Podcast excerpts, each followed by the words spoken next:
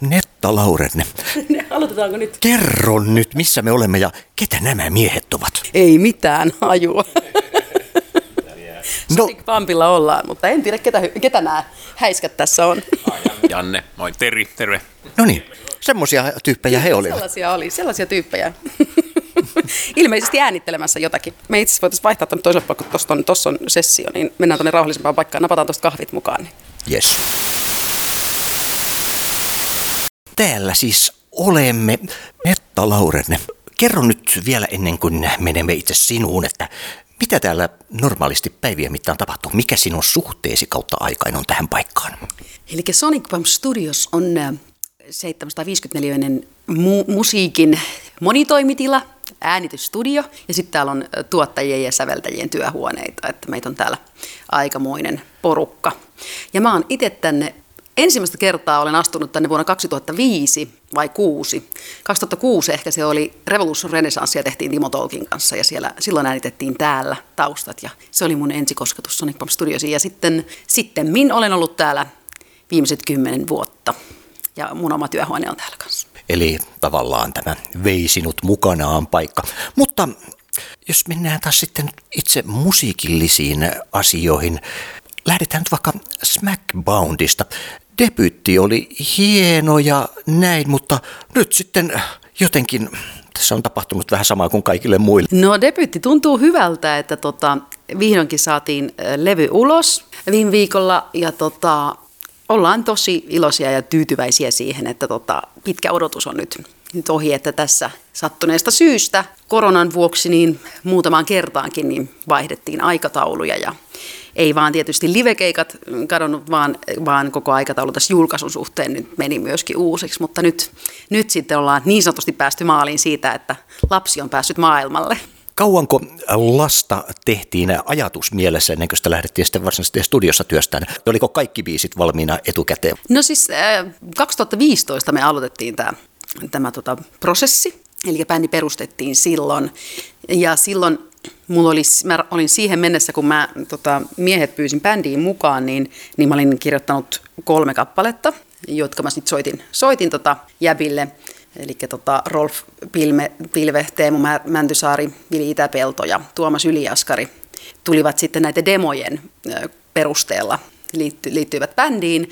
Ja sitten me alettiin tehdä yhdessä lisää kappaleita.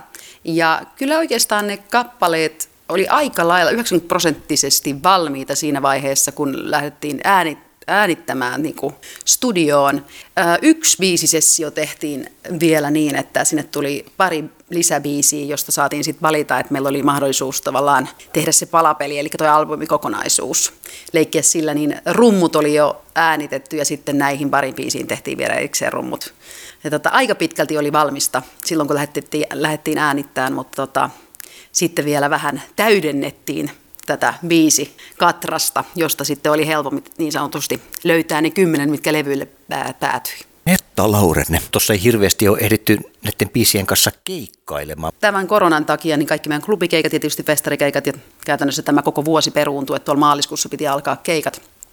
Ja ei olla päästy esittämään esittää näitä meidän omia kappaleita livenä. Toki meillä on kokemus livenä soittamisesta yhdessä, että kun meillä on ollut coverbändi samalla, samalla kokoonpanolla Run for Cover, monta vuotta, vuotta keikkailtiin sillä, niin tota, tiedetään mitä on soittaa yhdessä livenä, mutta näitä kappaleita ei olla saatu soittaa. Että, että tota, live, nämä tämmöiset korona-live lockdown-versiot on ainoat livet, mitä tähän on saanut kosketusta ja, ja sitten tietysti treenit ennen kuin klubikeikat sitten peruuntuivat, niin päivää ennen kuitenkin treenattiin vielä.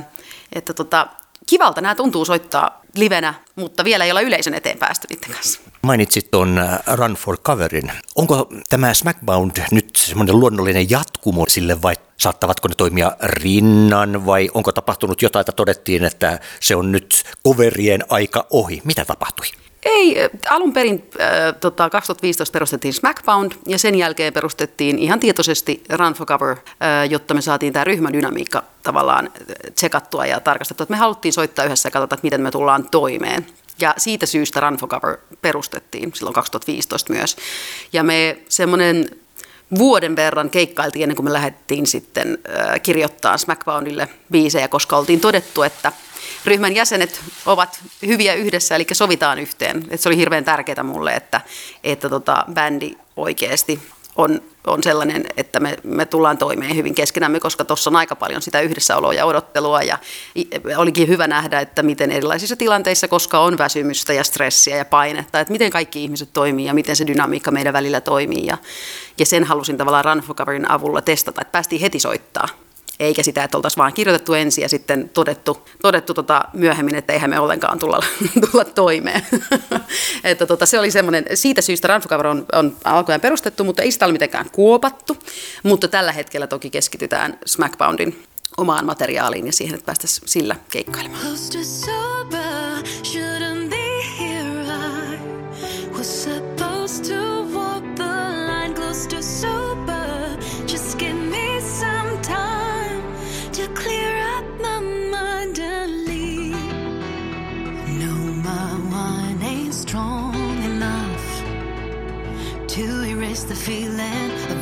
Self-deceiving, claiming I am tough. Yet all the little stories that I tell to drown the sound of something screaming deep in is that I shouldn't sleep in,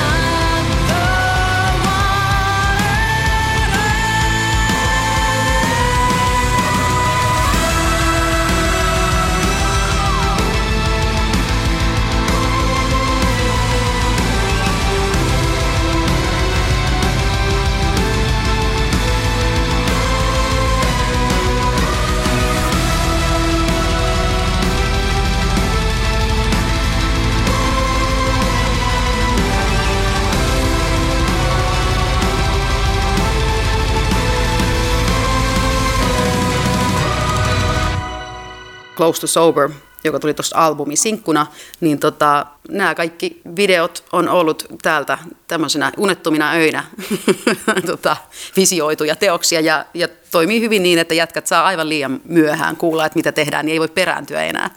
että tota, kun tehtiin The Gamein äh, muta-videota, äh, tämä Savi, joka vaati tietysti sen, että oltiin, oltiin tota, ylä, yläosattomissa alasti, koska saatiin itsemme ihmis savipatsaiksi maalattua, niin mä kerroin edellisenä iltana, kun kahdeksalta oli aamulla kuvaukset, että by the way, eihän ketään haittaa, että ollaan alasti. Et siinä vaiheessa jätkät joutuu joko kaivaan kuvetta, että otetaan uusi päivä ja joudutaan maksamaan tuplasti, tai sitten täytyy vaan mennä mukana. Mutta onneksi, onneksi tota, meillä me kaikki tavallaan niin kuin miehet luottaa siihen, että mulla on joku visio, että me ei tehdä ihan mitä sattuu, vaan että, että tavallaan se visio kantaa loppuun asti niin, että siinä on joku järki, että sitten tulee taidetta tai ehjä teos, että ei vaan ihan huvin vuoksi vaan olla sitten paidatta. Netta Laurenne, sä tuossa mainitsitkin jo niistä niin öistä, yöajasta. Onko yö sulle sitä luovinta aikaa, jolloin sä kirjoitat ja saat muun muassa tällaisia paidattomia ideoita? Joo, kyllä se ideointiin ehkä on. Öö, olen muutenkin sellainen ilta, iltapainotteinen, että mä oon varmaan kaikista luovimmillani tuossa niin puolilta öin.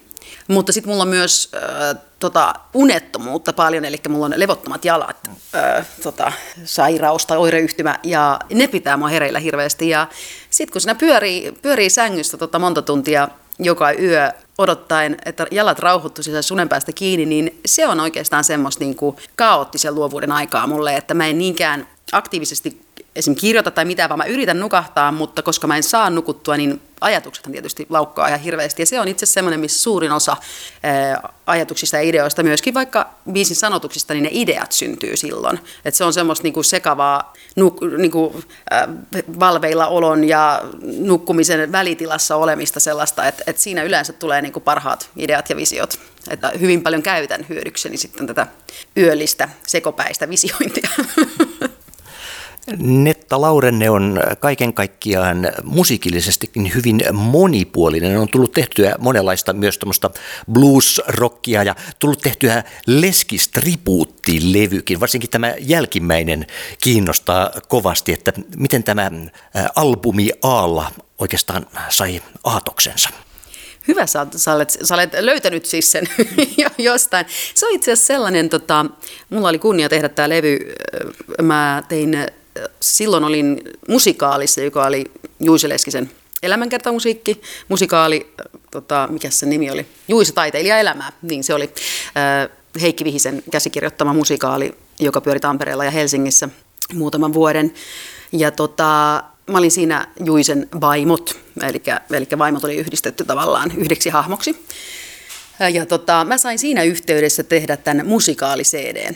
Ja se on itse asiassa ollut, ollut tämmöinen tribuutti-CD, ja ne pohjat on näitä nimenomaan musikaalissa esitettyjä kappaleita, ja sitä alun perin myytiin tämän musikaalin yhteydessä, eli tuota teatterissa oli myynnissä, ja nyttemmin hän on, se on sitten löytänyt kyllä tiensä, tiensä muuallekin, mutta siinä yhteydessä tämä on syntynyt, ja mä itse sain, sain tota, tehdä, tehdä tota Ari Kankku Kankaanpään kanssa, joka, joka tota, Juisen pitkäaikainen ystävä ja viime, viime, viime, viimeiset vuodet sitten oli hänen kitaristinaan, niin, niin tota, hänen kanssa sain, sain tehdä tämän levyn ja sain pidellä suomikitaraa ja muuta kaikkea ihanaa. Ja, ja tota, Tämä oli itse asiassa semmoinen, että Juise oli elossa vielä silloin, silloin tota, kun me aloitettiin yhteistyö Kankun kanssa. Ja sitten tota, siinä, siinä aikana Juise sitten me, menehtyi. Ää, ja tota, siinä oli hienoa, että postyymisti me löydettiin tämmöinen tämmönen, tota, kappale, kahden hengen jano, minkä mä sain esittää siinä musikaalissa. Ja se oli alun perin myös tässä, tässä levyllä, ää, mutta sitten, ää, sitten tota, tämä kuolin pesä ja, ja läheiset toivoivat, että sitten postyymisti ei julkaista mitään Juisen ennen julkaisemaa tonta kappaletta, niin se ei tullut koskaan tähän levylle, vaan se oli vain sitten kuultavissa siinä musikaalissa. Mulla on tämmöinen mielikuva, että sun ensimmäinen työpaikkasi olisi ollut opera ja onhan sulla muutenkin tästä klassista tausta. Miten se on tämmöisestä metallin menossa, miten se heijastuu siihen mukana? No joo, se tota, en tiedä oliko se ensimmäinen, mutta ensimmäisiä kyllä joo, eli mä oon aloittanut klassisella klassisella lauluilla ja klass, klassisessa, Tampereen klassisessa konservatoriossa, josta sitten myöhemmin Popiats puolelle hyppäsin. ja tota, tosiaan olen tehnyt jo Tampereen oopperassa ollut tota, töissä. 2007 tota, Verdin Aida oli tota semmoinen, mihin, mihin sitten loppui mun klassinen. Et silloin mä sen jälkeen siirryin sitten kokonaan kevyen puolen toimintaan vahvemmin, mitä nyt sitten tätä vähän glasarisoundia, mä en laula ollenkaan klassista enää harjoittele, mutta vähän glasarisoundia, eh, niin sitten saanut joskus levyjen taustoilla, jos on halunnut esimerkiksi Amorphis vähän tämmöistä glasarisoundisempaa tai Lordi tai joku, niin tota, sillä tavalla sitä on vielä käyttänyt, mutta oikeasti ei enää aktiivisesti, enkä, enkä enää ehkä niin solistisiin tehtäviin siinä pystyisi, että sen verran on aika vesi virrannut tuosta glasari, glasarilaulamisen kulta-ajoista mulla. Net tota, Laurenne, onko pöytälaatikossa jo valmiina uusia Smackbound-biisejä vai onko se semmoinen ihminen, jolle kerääntyy varastoon asioita vai tuleeko ne sitten justiin silloin, kun on tarpeen? Ei mulla oikeastaan ihan hirveästi kerännyt varastoon. Kyllä mä oon semmoinen, niin että mä teen silloin, kun tarvii tehdä. On toki sellaisia, mutta mutta mä luulen, että ne varastoon kertyneet on sellaisia, mitkä ei koskaan tavallaan sieltä varastosta tuhkaan pois, että ne on jotain ihan omaa, omaa tota, syvää mielenmaisemaa. Mutta siis on, on, ollaan alettu kirjoittaa jo tuota toista levyä. Tässä kun tämä COVID-19 iski, iski tota, tilanteen päälle, että pandemia tuli, niin vapautui tietysti meiltä kaikilta kalenterista hyvin paljon aikaa, niin silloin tavallaan järjestäydyttiin uudelleen bändin kanssa ja mietittiin, että miten me sitten, miten me hyödynnetään tämä aika. Ja päätettiin, että lähdetään tekemään kappaleita seuraavalle levylle, jotta, jotta tavallaan tässä on tästä tullaan sillä tavalla hyödyllisesti ulos, että ollaan saatu aikaa muutakin kuin vaan tuskasteltua sitä, että ei päästy livenä esittämään näitä kappaleita. Että kyllä meillä on nyt muutama, muutama hyvä biisi jo tonne seuraavalle levylle ja, ja tota, sitä tehdään nyt aktiivisesti. Että toivotaan, että tuossa kesän lopuilla olisi materiaalia sen verran kasassa, että voidaan ruveta katteleen aikatauluja äänityksille.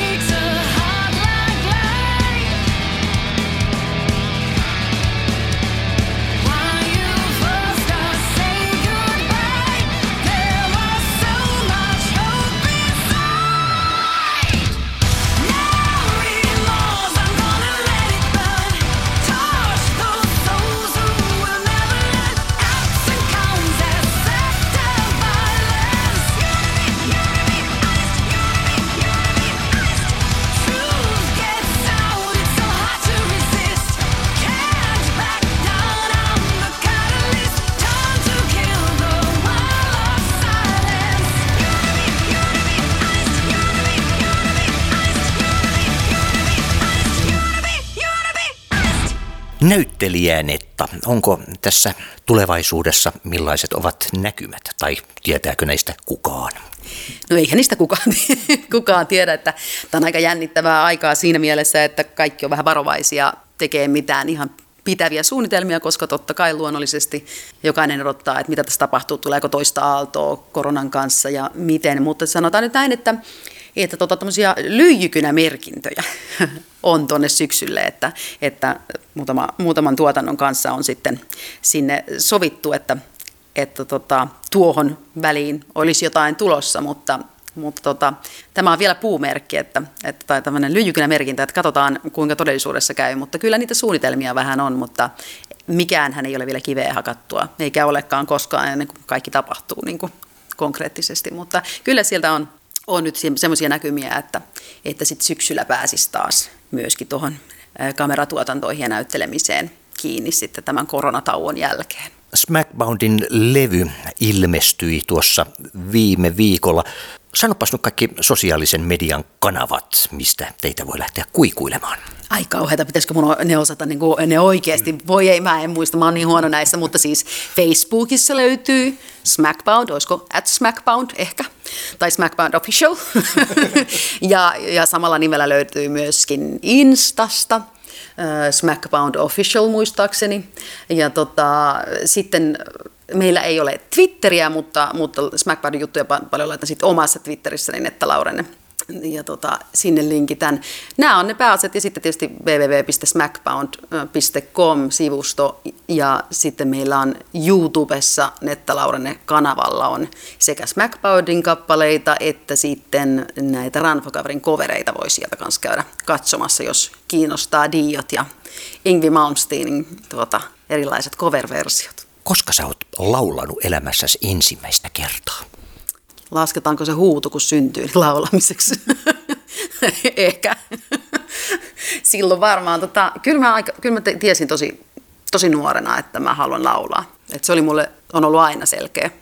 selkeä tota, ja mä olin neljä, kun mä olen kuullut uh, You Only Live Twice, Nancy Sinatran Bond-tunnarin. Ja silloin olin äidilleni sanoin, että minä laulan kanssa Bond-tunnarin. siitä se sitten lähti, tämä laulaminen niin Bond-tytöksi et päässyt, mutta sinusta tuli lottotyttökin. niin, niin, tuli. Onko se, onko se sama sitten, sama haave tuota, vähän niin kuin kurvin kautta? Mulla ei itse asiassa ollut niin kuin Bond-tyttöhaavetta koskaan, vaan nimenomaan Bond-tunnarin laulaminen. Ja näähän on aina kaksi eri henkilöä ja hyvin erilaisia. Että, että tota, sen verran tutkinut Bond-tunnaria nuorena jo, että se oli, siinä on aina ollut tavallaan ennen se oli näin, nythän se on vähän muuttunut tämä, eli laajennettu, että, että minkäla, minkälaiset artistit laulaa ponttuunaria, mutta silloin se oli paljon, että siinä oli vähän tota, niin kuin, ää, pidemmän uran tehneitä naislaulajia, ja se tietyllä tavalla se Bond-tytön ja tämän Bond-tunnarin laulajan roolit oli hyvin erilaisia. Ja tota, että siinä, siinä sai paljon, minä tykkään siitä just Bond-tunnarin maisemasta, että siinä, siinä on sitä niin kuin, Siinä on rak, rakkautta, katkeruutta, surua. Siinä on kaikkea, se on tosi, tosi hieno tavallaan, miten, mitä kaikkea siellä on sisällä siinä nimenomaan tunnarilaulajan roolissa. Ja tota, se on kiehtonut mua, mutta, mutta kyllä, jos, nyt olisi, jos olisi ollut Bond-tyttöhaave, niin se on nyt kuitattu lottotytöllä, että, että tota, eipähän tarvitse sitäkään enää miettiä. Onko sua ikinä soimattu siitä, että mun no- numeroni eivät voittaneet? On vaikka kuinka monta kertaa. Kyllä sitä kuulee kaduilla huutelua, että väärät numerot on taas, taas tota, arvonut ja mä huudan, niin arvoinkin, kun en itsekään voittanut. että, tota, että, tota, se on jännittävää, koska itse saan pelata, niin tota, olen miettinyt, että jos siihen omat, omat numerot läsähtäisi, tota, niin kuinka siihen reagoisi, reagoisi tota siihen. Mutta toistaiseksi suuri voittoni on ollut 10 euroa koko elämäni aikana, että ehkä. Mutta eihän se tarvitse kuin kerran. Kerranhan se vaan tarvii miljonääri. Ja kun puhuttiin just tuossa mielenmaisemista ja rakkaudesta ja tollasista, mitä täytyy olla semmoisessa hyvässä biisin tekstissä, kun sä teet tekstin, mitä siinä täytyy olla, että sä oot tyytyväinen? No kyllä siinä täytyy olla, no siinä on niin kuin erilaisia asioita, tavallaan teknisiä asioita niin, että siinä täytyy olla, siinä täytyy olla sopivasti tavallaan äidinkielisesti oikeita asioita, riimi, riimillisesti oikeita asioita, eli, eli siinä ei nyt puhtaasti käytetä runokaavaa, mutta, mutta siinä on paljon samanlaisia asioita kuin runoudessa, että siinä pystyy käyttämään samanlaista niin kuin kirjoittamisen kaavaa osittain kuin, kuin runoissa, mutta sitten siinä täytyy huomioida se, että, että se täytyy rytmittyä oikein ja ne sanat täytyy olla niin, että sen sanan merkitys ei muutu. Että jos ajattelee vaikka rakkaussanaa, niin sitä ei voi laulaa raakkaus. Tai mun mielestä silloin siinä on virhe siinä, siinä tekstityksessä, että se merkitys muuttuu. Että raakkaaminen on aika eri asia kuin rakkaus. Niin tota, tällaiset asiat on, on, on niin huomioitava. Sitten laul, laulettavuus, eli se on on sanottajan vastuulla, että laulajalla on foneettisesti ergonominen tota, mahdollisuus työskennellä. Eli, eli tiedetään, että konsonantti ei voi olla semmoisessa esim. pitkässä, pitkässä tota, nuotissa ja tällaiset niin kuin ihan perusasiat, mitkä on tavallaan liittyy siihen tekniseen kirjoittamiseen. Sitten tota, taas, jos ajattelee sisällöllisesti, niin mun mielestä sanotuksessa pitää tavoitella niin kuin teema voi olla mikä tahansa, kunhan se on aito ja se on rehellinen. Ja se sisältää tavallaan aitoa emootiota johonkin. On se sitten vihaa, katkeruutta, rakkautta, iloa, surua, mitä tahansa, mutta kunhan se on rehellisesti ja välittyvästi siellä, että, että yleensä semmoinen niin kuin asioiden sillä tavalla, että se on käyty läpi niin, että kaikki turha poistetaan. Mä esimerkiksi rakastan Ernest Hemingwayn tapaa kirjoittaa dialogeja, koska hän todella poistaa sieltä kaiken turhan ja sinne jää, jää kaikki, että niiden rivien välistä pystyy tavallaan lukemaan niin paljon enemmän sen, sen niin kuin emootion sieltä, sieltä hyvin vähäisestä informaation määrästä. Ja siinä on mun mielestä just se tiivistämisen taito, että miten sä pystyt sanomaan just niin nasevasti asian, että se pitää sisällään paljon enemmän kuin vain se lause.